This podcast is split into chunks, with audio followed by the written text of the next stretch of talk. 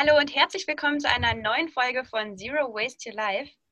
Auch in dieser Woche habe ich wieder eine Podcast-Gästin da und zwar die Anke von Wasteless Hero. Und wer mich von Instagram kennt, kennt wahrscheinlich auch ihren Account. Der heißt, wie ich es gerade schon gesagt habe, Wasteless Hero. Hey Anke. Hi. Direkt mal zu Beginn. Wer oder was ist ein Wasteless Hero? Ein Wasteless Hero ist ein Mensch, Frau, Mann, was auch immer, der sich dafür interessiert, wenig Müll zu verbrauchen und nebenbei vielleicht auch noch ganz viele andere nachhaltige Sachen macht. Bist du selbst auch einer? Ja, natürlich. Wir haben maximal eine Handvoll Plastik oder Restmüll die Woche und wir haben es geschafft, in acht Monaten dahin zu kommen von einem riesengroßen schwarzen Müllsack pro Woche. Richtig, richtig cool. Wie bist du dazu gekommen, dass du gesagt hast, wir, und ich schätze mal, du meinst da deinen Partner und, und dich mit eurer Familie, ähm, ja ja, wie seid ihr dazu gekommen, mit Zero Waste anzufangen und zu sagen, ihr macht euch auf den Weg dahin? Mm, das Witzige ist, dass ich ja super oft gefragt werde und ich das tatsächlich mal lange nachüberlegen musste. Wir haben tatsächlich angefangen mit plastikfrei leben. Es gab mal diese Familie Krautwaschel vor Ewigkeiten, die ihr ganzes Haus ausgeräumt hat und das ganze Plastik da vorgestellt hat. Im ersten Moment dachte ich, hm, warum machen die das? Jeder hat das Zeug zu Hause. Und im zweiten Moment dachte ich, ah, okay, es ist gar nicht so gut, Plastik zu haben. Dann habe ich mir so ein Buch geholt, Plastic Planet. Da steht mega viel drin, wo Plastik herkommt und sowas. Das war einfach so ein Auslöser. Ich glaube, dass ich sogar von der Familie Krautwasche gehört habe, als ich im Flugzeug saß. und dann ging es halt immer weiter. Danach kam jetzt irgendwie vor drei Jahren fing diese Zero Waste Welle an. Dann haben wir geguckt, ah gut, dann verbrauchen wir auch noch weniger Papier und alles andere. Das waren ja die ersten Schritte. Wir haben tatsächlich angefangen mit dem Aufbrauchen im Badezimmer, weil ich habe mir natürlich auch angeguckt, welche Alternativen kann man nutzen für Haarshampoos, aber ich dachte, es macht keinen Sinn, mir das alles anzuschauen. Ich muss erstmal alles aufbrauchen. Das hat bei uns schon eine Zeit gedauert, weil ich auch so ein Mensch war, der ein Shampoo hatte, eine Spülung, eine Kur und noch eine Kur für einmal die Woche. Und dann haben wir wirklich aufgebraucht und immer ein Produkt nach dem anderen ersetzt, weil wir auch beide arbeiten waren und uns einfach zu aufwendig war, alles auf einmal zu machen. Kann ich ja. voll verstehen, habe ich damals auch so gemacht. Ja. Und hast ja den Instagram-Account Wasteless Hero. Wie kamst du auf Ja. Ich wollte immer über irgendwas bloggen, aber es sollte irgendwas Sinnvolles sein. Ich habe den in 2014 gestartet und habe, glaube ich, oder in 2013 und in den ersten anderthalb Jahren fünf Postings gemacht. weil es halt mit meiner Arbeit und mit der persönlichen Lebensumstellung war es einfach zu viel, beides gleichzeitig zu machen. Und das Coole ist aber, dass schon damals, auch wenn es nur fünf Posts war, ich trotzdem echt viele Nachrichten bekommen habe von Leuten, die geschrieben haben, wow, krass, ja, habe ich auch schon mal gehört, würde ich auch gerne machen. Fange ich jetzt auch schon mit an. Und dann hast du es einfach nach und nach ausgebaut. Ja, genau. Und dann habe ich es einfach nach und nach ausgebaut. Ich habe einen Blog noch gebaut, da habe ich noch ein paar Beiträge geschrieben und so wurde das eigentlich über die Jahre immer mehr. Umso mehr Zeit ich dafür hatte, umso mehr habe ich gemacht. Und vor allen Dingen auch, umso mehr wir gelernt haben. Wir haben halt erst das Bad plastikfrei bekommen und danach sind wir in die Küche gegangen und die Küche war so eine krasse Herausforderung, weil das einfach äh, mit sich bringt, dass man wirklich seine Essgewohnheiten ja auch umstellt. Ja, und ich finde erst, wenn man alles so selber irgendwie ausprobiert hat, kann man auch darüber schreiben. Ich habe das versucht vorher zu schreiben, bevor wir es gemacht haben, aber habe festgestellt, dass das eigentlich gar nicht dann so sinnvoll ist, weil ich da auch manchmal Sachen geschrieben habe, die dann irgendwie gar nicht funktioniert haben in der Umsetzung. Du hast ja gerade von deinem alten Job erzählt und ich weiß, ähm, auch von Instagram, dass du ja mittlerweile selbstständig bist. Bei mir geht es ja aktuell in der Serie, die ich mit meinem Podcast mache, um das Thema, wie kann ich meine, meine Leidenschaft, das, was mich bewegt im Bereich Nachhaltigkeit, Zero Waste, ja. auch zu meinem Beruf machen. Wie war mhm. da so dein Weg? Also mein Weg war wirklich, dass ich den Instagram-Kanal irgendwann angefangen habe und den Blog. Und der Plan war gar nicht, dass ich mich damit selbstständig mache, sondern mein erstes Ziel war, dass ich es schaffe, jeden Tag auf Instagram zu posten und einen Blogbeitrag pro Woche zu schreiben. Einfach um zu sehen, ob ich mir wirklich so viel Zeit für mein Hobby nehmen kann und auch will und das auch schaffe. Und dann habe ich halt auch festgestellt, ich habe ja in einem Online-Shop vorher gearbeitet, wir haben sehr viele Pakete durch die Welt geschickt, 5 Millionen Euro Umsatz haben wir gemacht in einem Jahr. Und dann fiel mir irgendwann auf, dass das nicht mehr so richtig zu meinem Leben passt. Ja, mein Freund hat auch so ein paar Sachen gelassen, wo er viel Müll produziert hat in seinen Hobbys. Ja, und dann stellt man irgendwann fest, dass der Beruf nicht mehr passt. Da habe ich immer gedacht, ah, ich muss mich woanders bewerben, woanders arbeiten. Ich bin aber eigentlich gar nicht so der Typ, der gerne für jemand anderen arbeitet. Ich entscheide halt gern äh, ja, sehr frei und selber. Ich lasse mir gerne reinreden, aber ich lasse mich halt ungern einschränken. Ja, und so kam das dann. Ich habe erst versucht, auch auf der Arbeit das Thema Nachhaltigkeit mit reinzubringen. Nur man äh, merkt halt relativ schnell, wo man an Grenzen stößt. Und man merkt auch, wenn es, es gibt auch Jobs und Berufe, da kann man, oder Unternehmen, da kann man viel mit reinbringen. Ja, ich sage nicht, dass jeder kündigen muss und sich selbstständig machen muss, nur weil er nachhaltig lebt. Man kann es auch versuchen, auf der Arbeit reinzubringen. Aber für mich war dann einfach der Weg, dass ich entschieden habe, mit 33 versuche ich endlich mein Ziel umzusetzen, was ich mir mit 20 gesetzt habe. Besser jetzt als nie. Genau. Ja. Wie war denn dann ganz konkret dein Weg in die Selbstständigkeit? Was hast du getan und ja, wo stehst du gerade?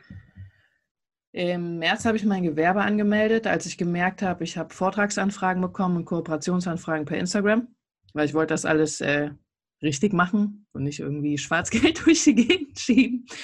Genau, dann habe ich im März mein Gewerbe angemeldet. Mit einer Freundin haben wir einen Etsy-Shop ausprobiert. Die hat waschbare Slip-Einlagen genäht. Unser Plan war eigentlich, dass sie ihren Job kündigen kann, den sie nicht so cool mehr fand. Und dann für mich näht. Ich bringe die Produkte online, wir verkaufen die. Das waren halt Slip-Einlagen, Abschminkpads und sowas. Das lief am Anfang auch ganz gut. Leider aus äh, gesundheitlichen Gründen konnte die das nicht mehr weitermachen. Dann habe ich im Juni meinen Online-Shop online gebracht und verkaufe da aktuell vegane Produkte, meistens aus Biorohstoffen, alle fast hergestellt in Deutschland. Ich muss noch mal ganz kurz überlegen, was ich zwischendurch gemacht habe. Versicherungen angefragt, dann war ich bei der IHK und habe mich da informiert, was man beachten muss, wenn man selbstständig wird. War auf Netzwerktreffen, gerade von Frauen, die alle sehr ehrlich gesprochen haben und auch gesagt haben, was man beachten muss. Ja, das war es eigentlich so grob. Wo stehe ich jetzt? Instagram-Kooperation ist für mich ein wichtiges Thema, weil es gibt sehr viele Nachhaltigkeitsblogger, die auch echt dadurch selbstständig sind, dass sie Kohle für äh, Kooperation bekommen. Das ist was, was ich nicht mache. Ich habe mit meinem Instagram-Kanal mit Kooperation bisher 1000 Euro verdient. Innerhalb von fünf Jahren. also ich werde und will davon auch nicht leben können. Ich will lieber davon leben können, dass ich ähm, Vorträge mache oder Online-Seminare oder E-Books und den Leuten dadurch irgendwie das nachhaltige Leben leichter bringen. Und im Moment stehe ich an der Grenze, mir zu überlegen, ob ich Ende November ist meine Elternzeit vorbei, ob ich mich arbeitslos melden muss oder ob ich es schaffe, dass ich so viel Geld mit meiner Selbstständigkeit verdiene, dass ich wirklich selbstständig sein kann. Ja. Also gerade ist so eine Zeit, wo ich schwanke zwischen Oh mein Gott und Wuhu. also mega, mega aufregend. Ja. Was ist denn dein Ziel? Also möchtest du gerne den Online-Shop weiter aufbauen? Ähm, was ist so deine größere hm. Vision? Hast du eine oder guckst du einfach mal, was passiert? Ja, früher war meine Vision immer, dass ich irgendwann als Frau in einem Vorstand von einem Riesenunternehmen stehe, weil ich zeigen wollte, dass Frauen das auch drauf haben. Ich wollte sehr viel Geld verdienen und mittlerweile ist es so, dass ich sage, ich will so viel Geld verdienen, wie ich zum Leben brauche. Das habe ich mir natürlich angeguckt, wie viel man da braucht. Ich will auf keinen Fall irgendwie keine Ahnung, Millionär werden mit meinem Nachhaltigkeitsbusiness. Ich finde, das passt nicht zusammen. Meine Vision ist, dass ich einen Online-Shop habe, wo es nachher wirklich nur noch Produkte gibt, die in Deutschland oder im nahen, angrenzenden Ausland hergestellt wurden. Und ich will auch Leuten halt, gerade die nicht in der Stadt wohnen, so wie ich, zeigen, dass sie auch äh, müllfrei leben können. So gut wie möglich halt auf dem Dorf, ohne Unverpacktladen. Vorträge fände ich richtig geil. Das macht immer super viel Spaß. Die Leute sind so offen, stellen so viele Fragen. Workshops, sowas. So eine große Vision habe ich nicht. Mir reicht es eigentlich, wenn ich davon leben kann und ganz vielen Leuten ihr Leben leichter mache. Das ja. ist auch schon eine große Vision, wie ich finde. Ja, okay. Und zu guter Letzt habe ich noch die Frage an dich. Welche Tipps hast du für Menschen, die sagen, ja, ey, ich habe Bock auch selbst was zu machen, eine Selbstständigkeit ähm, oder ja, Nachhaltigkeit in meinen Job zu integrieren? Ähm, wie können die anfangen? Was ist da so deine gute Erfahrung gewesen? Um bei Nachhaltigkeit in den Job zu integrieren. Da kann man schauen, was macht die Firma aktuell schon, wie groß ist die Firma und welche Position habe ich selber und wie ist, weiß ich nicht, wenn ich Angestellter bin in einer nicht leitenden Position, ist die Frage, wie ist mein Chef drauf? Interessiert den das? Finde ich andere im Unternehmen, die daran Interesse haben? Kann ich vielleicht mal einen Workshop anbieten? Kann ich vielleicht mal bei dem Einkauf fragen, ob die irgendwie Recycling, Toilettenpapier oder sowas kaufen? Oder kann ich den mal eine Alternative zu Kugelschreibern vorschlagen und da einfach mal so kleine Schritte ausprobieren. Und wenn man merkt, die kleinen Schritte funktionieren schon gar nicht, die stoßen nur auf taube Ohren, Kann man natürlich weitermachen. man kann dann aber auch akzeptieren, okay, es wird in dieser Firma nicht klappen. Und meistens ist es aber so, dass man schon viel machen kann. Gerade bei Workshops, dass man irgendwie Caterer sucht, die nicht komplett in Plastik verpackt irgendwie was ausliefern oder Recycling-Toilettenpapier, Recycling-Kopierpapier, das sind alles Sachen, die gehen. Wenn man sich selbstständig machen will, ist der wichtigste Tipp, den ich allen Menschen gebe. Ich habe halt Vollzeit gearbeitet und studiert und ich habe jetzt Teilzeit gearbeitet und währenddessen meine Selbstständigkeit aufgebaut arbeitet sofort weniger. Wenn ihr selbstständig machen könnt und ihr könnt euch das leisten, dann fragt euren Chef, ob ihr einen Tag die Woche weniger arbeiten könnt. Reduziert irgendwie auf 80 Prozent oder sowas und vernetzt euch mit Leuten und sprecht vorher viel mit Leuten. Mein Vorteil ist, ich habe echt viel drauf. Ich habe Informatikerin gelernt und danach Gestalterin. Das heißt, ich konnte also einen eigenen Shop und sowas schon aufbauen. Viele können das nicht und das sind sehr hohe Kosten, die man am Anfang hat. Das heißt, also was echt mein Vorteil, also für mich super war, dass ich mir das Ziel gesetzt habe, erstmal ein Posting pro Tag und einen Blogbeitrag pro Woche. Und das habe ich, glaube ich, über ein halbes Jahr oder ein Jahr gemacht. Und danach habe ich gedacht, ah, guck mal, ich kann das, ich kann an einem Projekt arbeiten, auch abends nach der Arbeit. Dann schaffe ich auch noch mehr. Ja. Und jeder denkt mindestens einmal die Woche, jeder Selbstständige, oh mein Gott, war das die richtige Entscheidung? Ja. ja da ist man nicht alleine, ja. Und ich glaube, es ist auch ganz normal und was ich ganz cool finde, darum danke, dass du das auch nochmal aussprichst. Es, es, läuft nicht immer alles perfekt in der Selbstständigkeit ja. oder im Unternehmertum und das ist ganz normal und ich finde total ja. schön, dass man ja daran wachsen kann und gleichzeitig ja. auch super wichtig, auch mit anderen Menschen darüber zu sprechen, um dann zu merken, ja, ja denen geht es auch so und vielleicht struggelt die andere Person woanders und wir können uns irgendwie gegenseitig unterstützen. Das stimmt. Eine Sache habe ich noch. Ähm, Ziele setzen finde ich unfassbar wichtig. Ich habe nämlich einen Freund, der wollte sich auch selbstständig machen und der hat gemerkt, das ist nichts für ihn, weil wir haben uns dann, ich habe mit ihm Ziele für ihn gesetzt und er hat festgestellt, er kann noch nicht mal die Ziele erreichen, die er sich gesetzt hat, weil er einfach das Durchhaltevermögen nicht hat oder die Zeit nicht oder die Kraft nicht.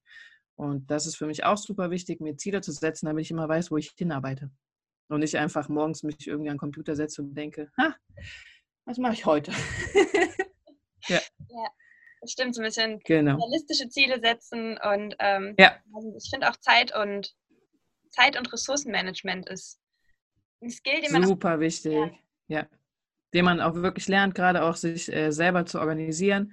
Trello nutze ich, Trello-Boards, da kann man sich verschiedene Boards anlegen, was man tut, was wichtig ist, was dringend ist und trotzdem klappt das bei mir auch nicht immer richtig. Ja. Das ist, auch Teil des Prozesses. Wir sind schon am Ende des Interviews angekommen. Danke dir, dass du ja. dir Zeit genommen hast. Sehr gerne. Das. Danke, dass du gefragt hast. Ja, hat Spaß gemacht. Ich bin sehr, sehr gespannt, wie es ab November bei dir weitergeht. Ich drücke dir ich alle beide Daumen. Und ähm, ja, wenn ihr es noch nicht tut, schaut auf jeden Fall mal bei Anke auf Instagram und ähm, in ihrem Shop vorbei. Die hat ein paar coole Sachen, super coole Grafiken übrigens. Und ähm, ja, wir hören uns nächste Woche wieder. Macht's gut. Ciao.